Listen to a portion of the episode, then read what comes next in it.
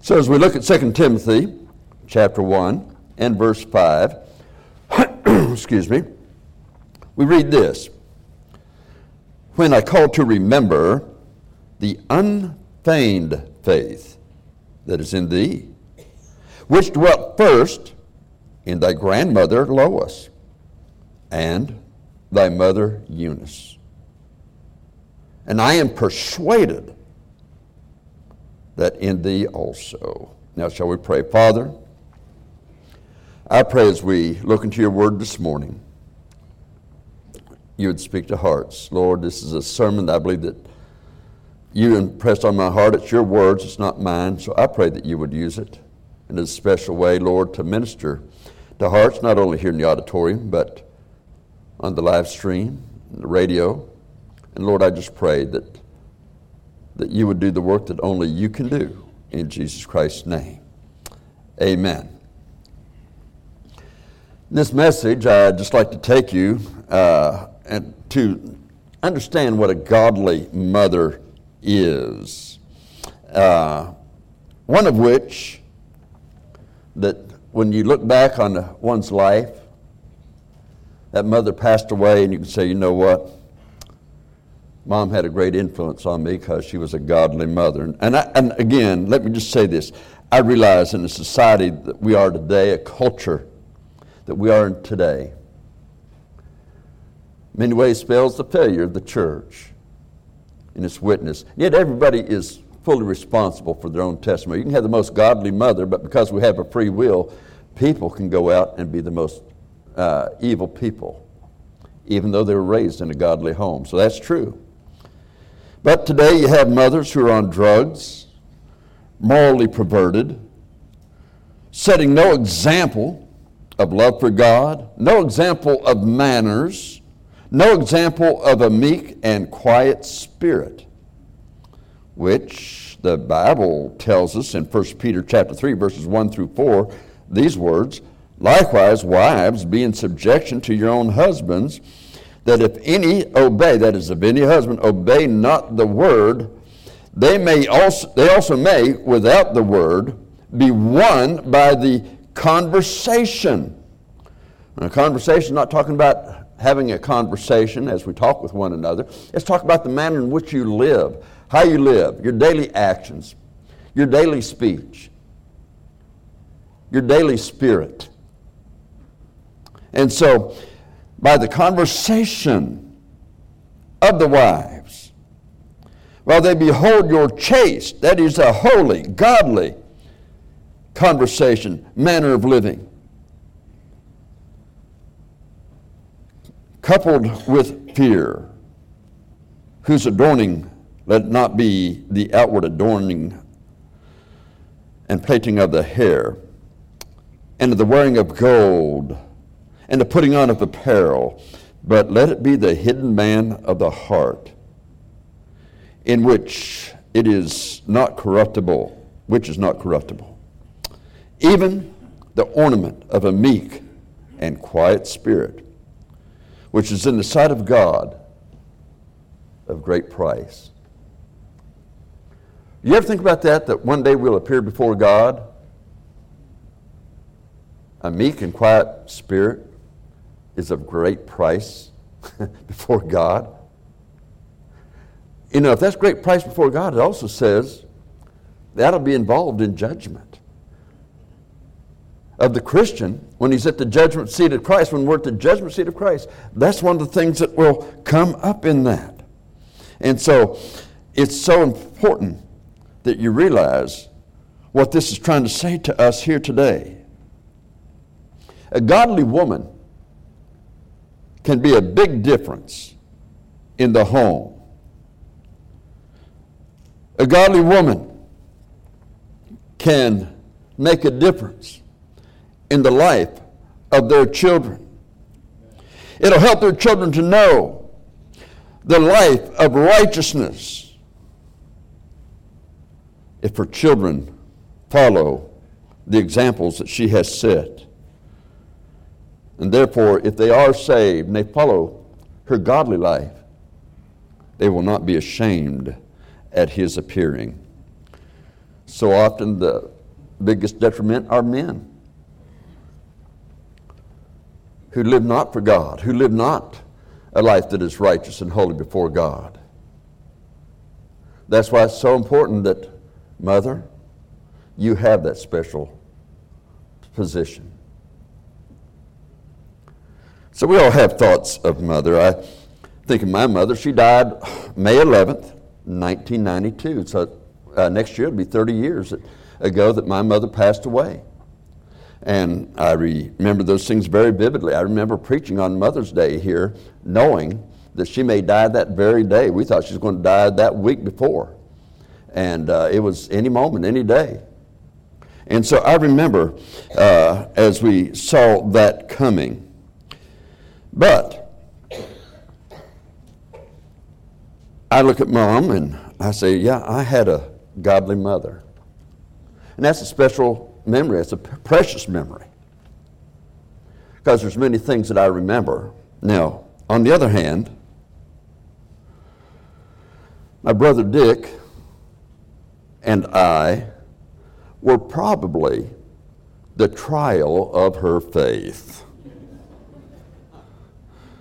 Uh, you know, we did have some experiences that I remember. Now, back in that day, one of the things that ladies wore, it was a belt, but it was plastic. Now, not this heavy plastic we have today. It was so light. Uh, it would even be hard for a man to hurt a kid spanking them with it. I mean, they were just really a light plastic belt. I can't tell you what Dick and I were doing because I don't know. I just know that we got in trouble at the same time with her. And she took it off and she spanked us both. Now, I learned early that with mom, if you went, ah, what? Oh, I'm so sorry, she'd stop, whether it hurt or not. She'd, she'd start out like that, then she'd be going, you know? When you did that with dad, ah, that was like saying sic him to a dog. Just kind of different for both of them. I remember one time Dick and I, we got that spanking. We walked in the bathroom together and locked the door and busted out laughing. And I think that's where my mother started coming up with the phrase, when your father gets home. She actually one time said that. She says, I'm leaving. I've got to go away for a couple hours. But when your dad gets home tonight, I'm going to tell him what you've done. Dick and I, in all the great wisdom that we were created with, we went into dad's bedroom, found every belt he had, and hid it in the attic. I mean, we did. We went through, we found every belt we could find and hid it. And sure enough, when he got home, mom kept her promise. She was telling him what we did. We knew we had it coming, but we thought we'd outsmarted them.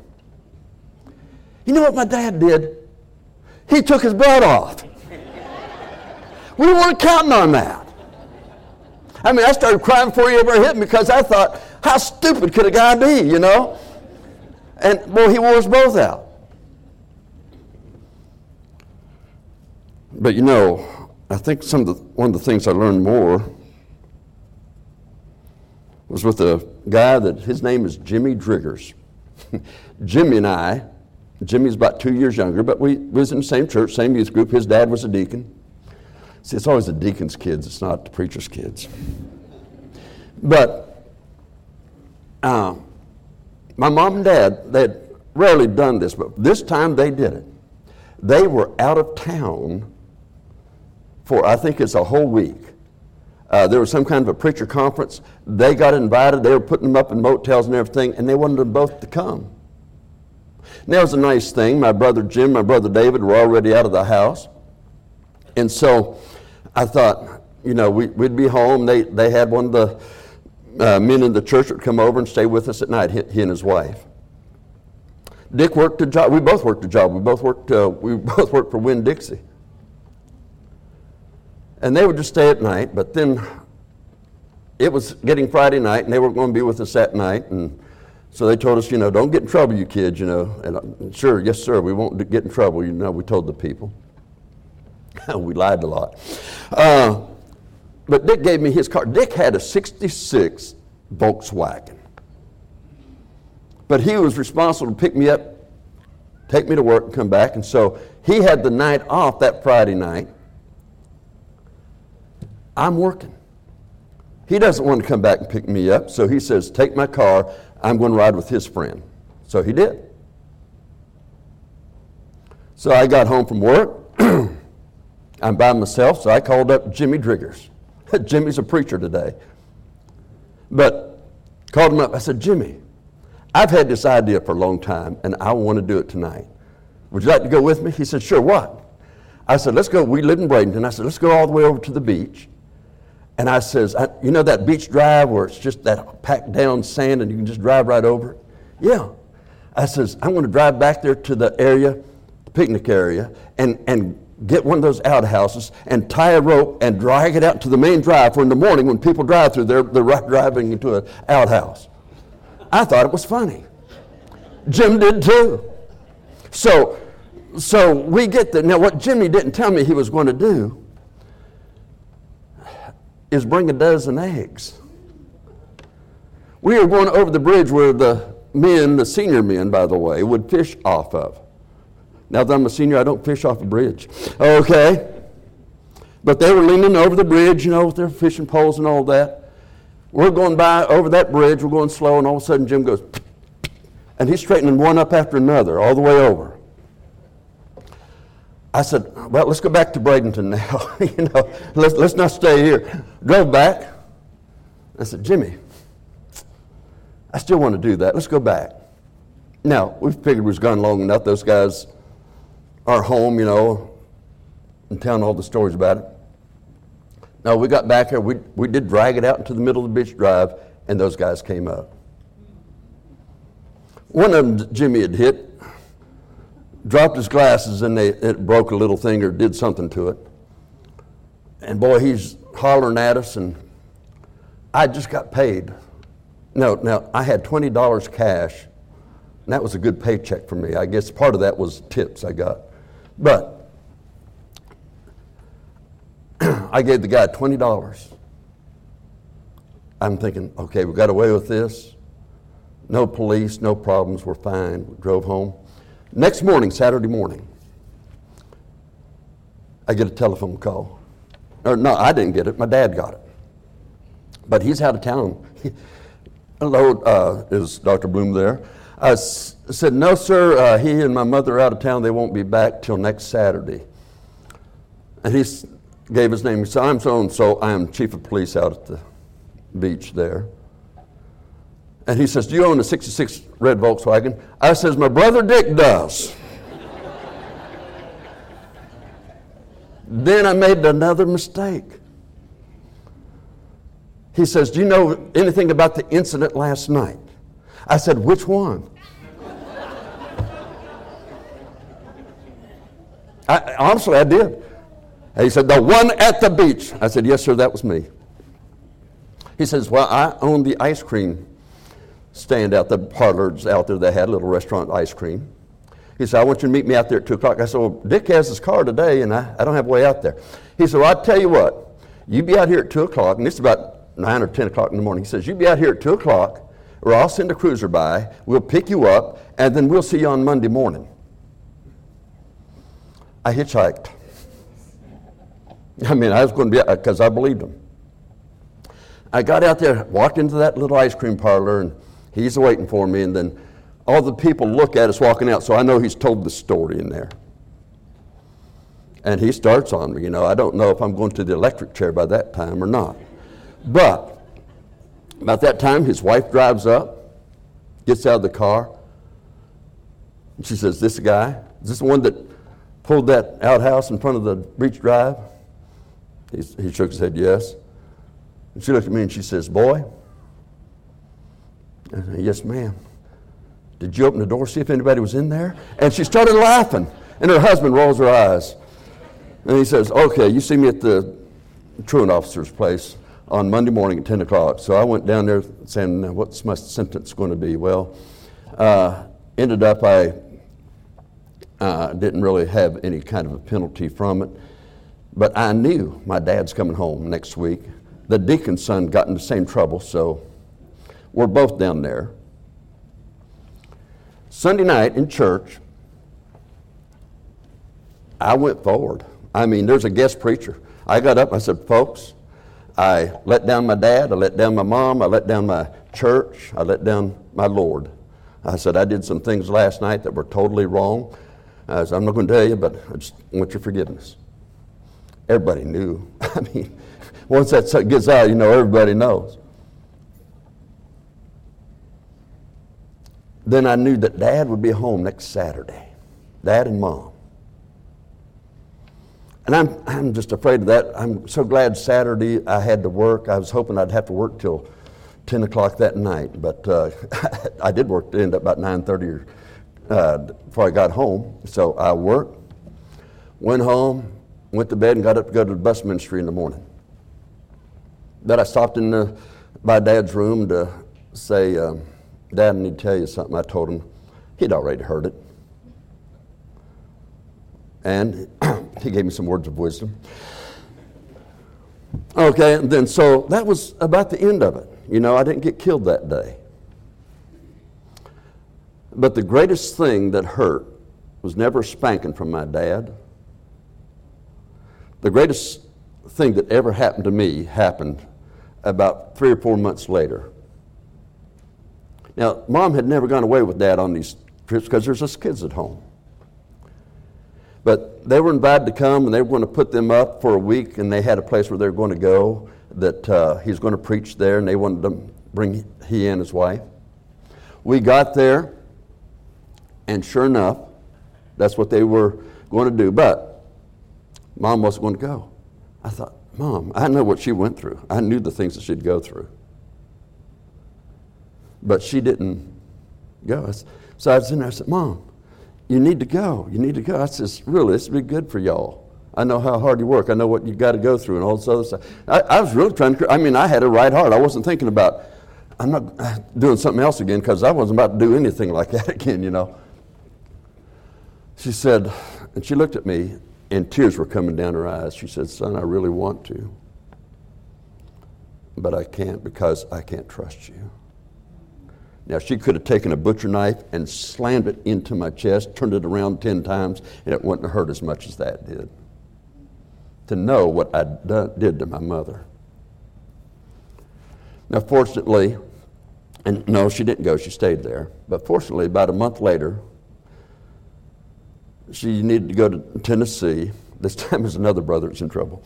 Uh, but we went up there and got a motel. She read the Bible to me and all that.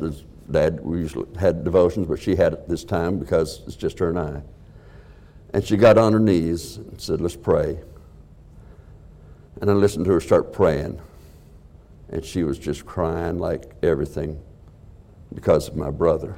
I was wanting to kill my brother after that, you know, but it was like that. It was just, oh, but to see that as a mother, she had that love. But as I heard her pray, I realized she was concerned about our spiritual life, not the bad things we did. Now, she's concerned about the bad things because they reflected on her spiritual life. And her prayer was that way. And you see, that's what you call a godly example. Now, this message is not about my mother, but I guess I've said so much already. I don't want to spend that time there. But what I want you to know is this. So often, a godly mother does have an influence that when a boy, five years later, down the road, or just a few months later, as it was with me, you don't ever want to hurt your mother that way again. Now, I think of two Bible mothers, and this is what I wanted to get into, or two, two examples from the Bible of mothers. One is Hannah in 1 Samuel chapter 1. She married Elkanah. Elkanah uh, was married to someone else as well. He married two. And so she marries Elk, uh, Elkanah. God had said one man, one woman. That was it. But Elkanah married Peninnah and Hannah. Peninnah has children by him, but Hannah has none. She's barren. But Peninnah really rubs it in. Why? The jealousy's there, of course. And it's an ongoing thing. Elkanah should have listened to God. He should have listened to God, but he didn't. And when you get to 1 Samuel chapter 1, verses 4 through 6, it shows some of the competition when they go to the time of the yearly sacrifice. And we're told there that uh, as they prepare and they're going to do this, Elkanah gives to Peninnah, his wife, and to all her sons and her daughters portions. But unto Hannah he gave a worthy portion, for he loved Hannah, but the Lord had shut her womb. And her adversary also provoked her sore for to make her fret, because the Lord had shut her womb. We'll read later at the that chapter, they're at the temple there now, and it's not the Old Testament temple that we'd think of, it's a different one, but she's there. And the Bible says that she's in bitterness of soul. The other wife is rubbing it into her. She has no children. She goes in there and crying, she prays at the altar. She pours her heart out to God. She's praying, she's moving her lips, but words aren't coming out. She's not praying aloud, but she is praying, and she's moving her lips. She's forming words. It's just that others can't hear. Eli, the priest, sees it. he thinks she's drunk. He says, You shouldn't be drinking all the He starts telling her about that. She says, Sir, I haven't drunk. I'm not drunk. I haven't been drinking. I got a burden. I've taken it to the Lord. She told him what it's about. She says, I promised the Lord, if you'll give me a son, I'll give him to the Lord to serve him as long as he lives. After I wean him, he belongs to the Lord. Eli heard her prayer uh, request she shared with him that she made to God. And sure enough, God gives her a son. She weans him. And after he's weaned, she takes him to the temple, presents him, presents him to Eli. She comes up once a year because she makes clothes for him to clothe him, but that's all she sees him. She gave her word. She sought to live godly.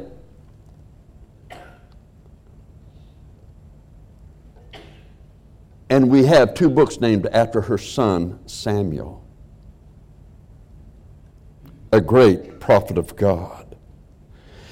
But God also blessed Hannah. He gave her sons and daughters because of that son, because of that first one she gave to God. She's given three sons and two daughters. You see, she had to give it all to the Lord, and the Lord blessed her after she did it. Now, God actually blessed her before she did it, but God was working on her heart, and she responded to the Spirit of God speaking to her heart. Your mother here today, like Hannah. I don't know if she's the first one or Peninnah was the first one to marry him.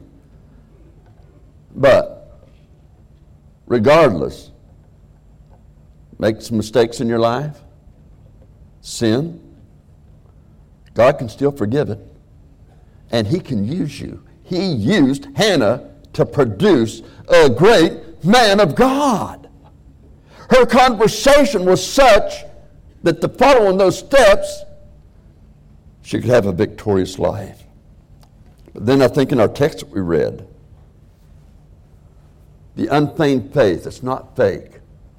That's what unfeigned is not fake, not a put on, that was in thy mother Lois.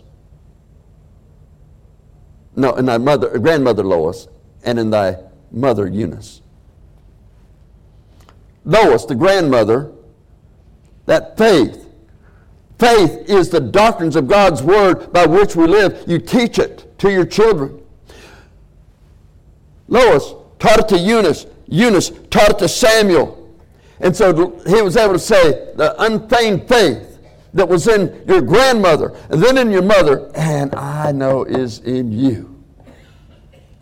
You see, now Timothy still had to make a decision to walk in the Word or not. But he had a strong influence in how to live it to walk in the Word.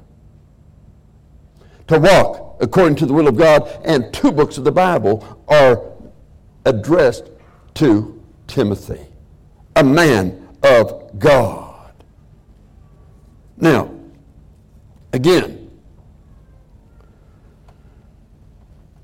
here are people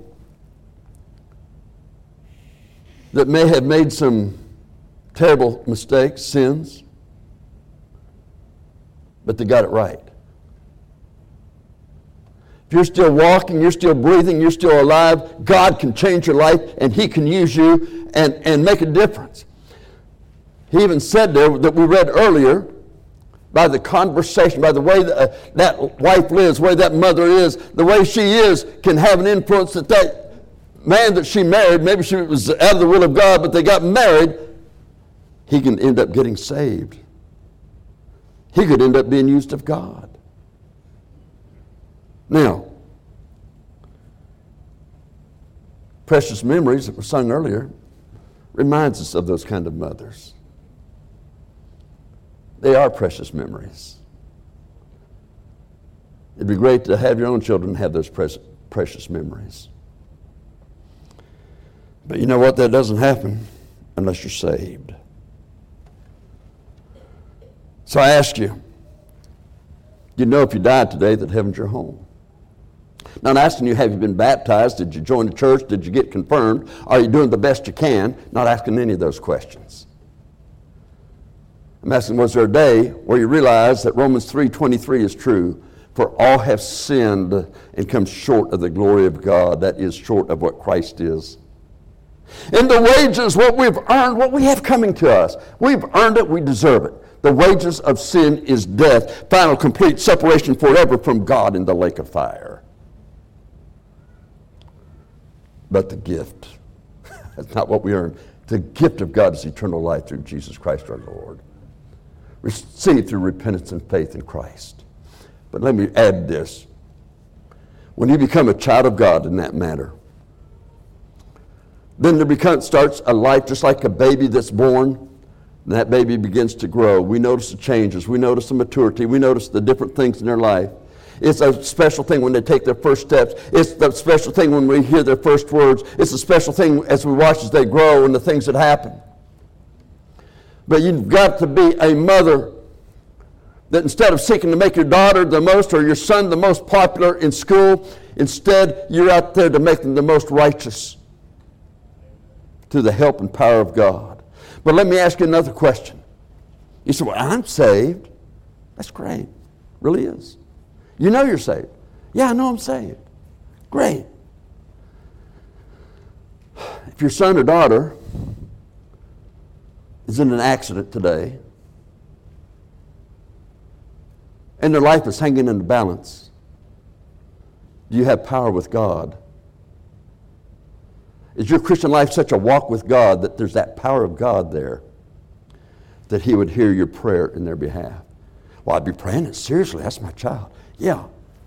But you see, if I regard iniquity in my heart, the Lord will not hear me.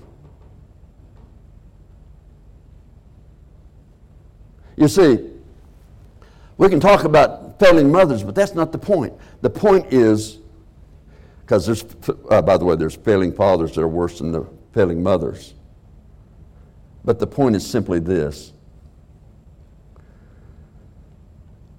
if you're not right with God, don't expect your manner of life, your manner of living, to have an influence on them.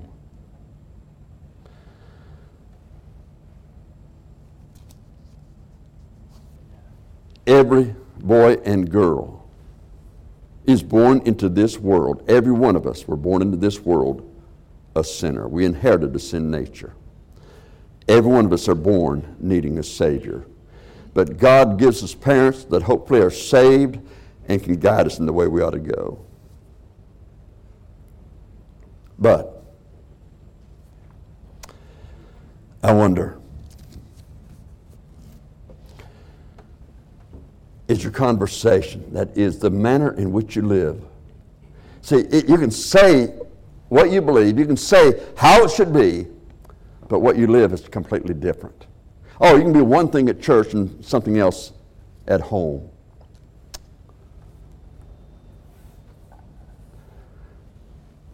My friend, the important thing is that you're saved, but it's also important that you live it. That you live it. You do God's will, God's way.